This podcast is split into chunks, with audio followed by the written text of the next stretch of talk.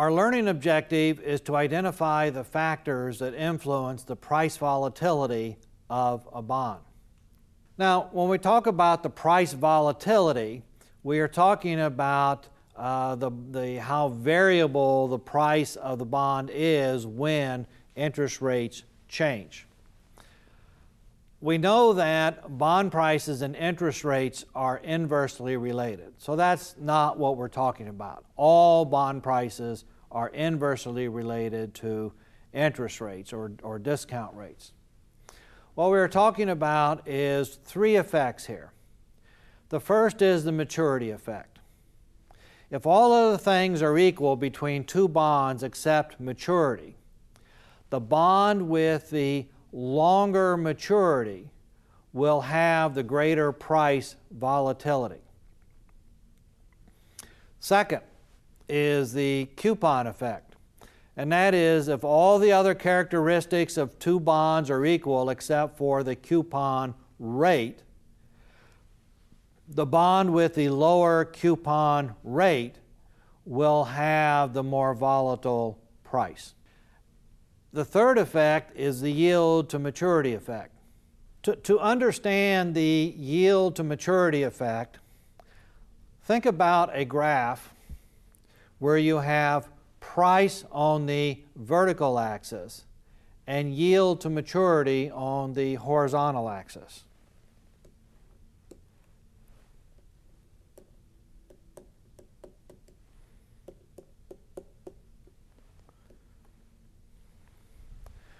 So in this graph, the, the price of the bond will be high when the yield to maturity is low, and as the yield to maturity rises, your price, the price of the bond, will fall.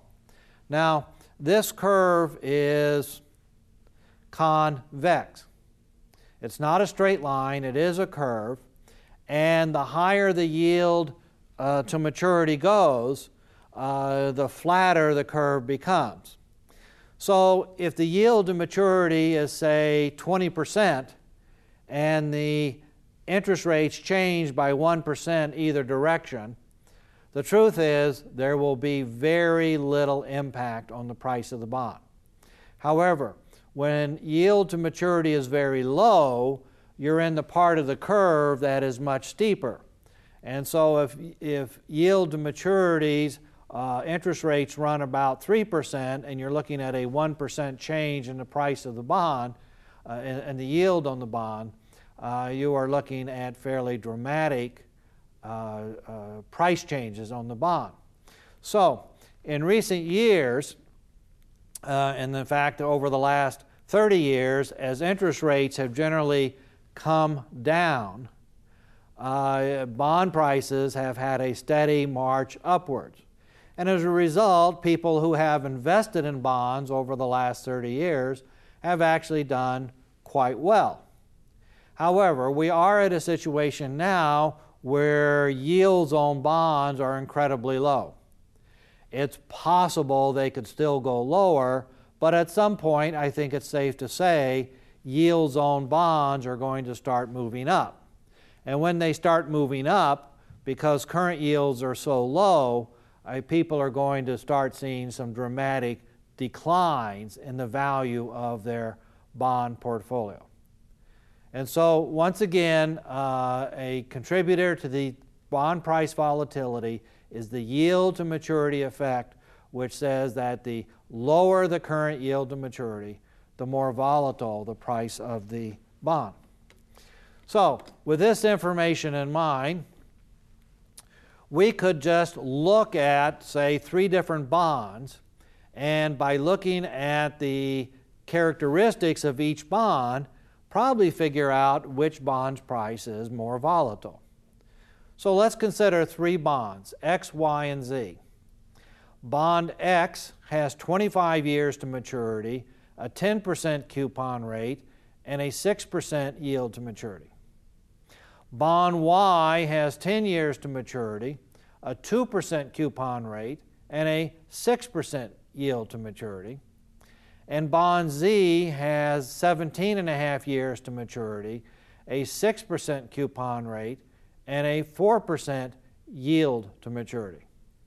And so the question is based on what we now know about the relationship between characteristics and bond price volatility, which of these three bonds, X, Y, and Z, will have the most volatile price?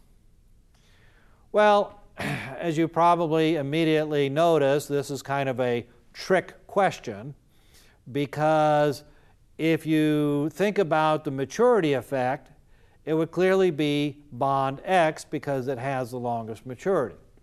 If you think about the coupon effect, it would be bond Y because it had the lowest coupon rate. And if you think about the yield to maturity effect, it would be bond Z because it has the lower yield to maturity. And so the point here is that uh, we need to know something more about bonds than just these, these three effects in order to be able to understand uh, bond price volatility. And that's where we have developed a, a, an additional statistic called the duration statistic that will uh, allow us to immediately identify relative bond price volatility. Let's consider some true false questions. Other things equal, a bond with a five year maturity will have a more volatile price than a bond with a 30 year maturity. That one's false. The longer the term to maturity, the more volatile the bond price, so the 30 year maturity will have greater price volatility. Other things equal, a bond with a 10% coupon will have a more volatile price than a bond with a 2% coupon. Again, that's false. The lower the coupon rate, the more volatile the price. So if all of the things are equal, the 2% coupon has the more volatile price.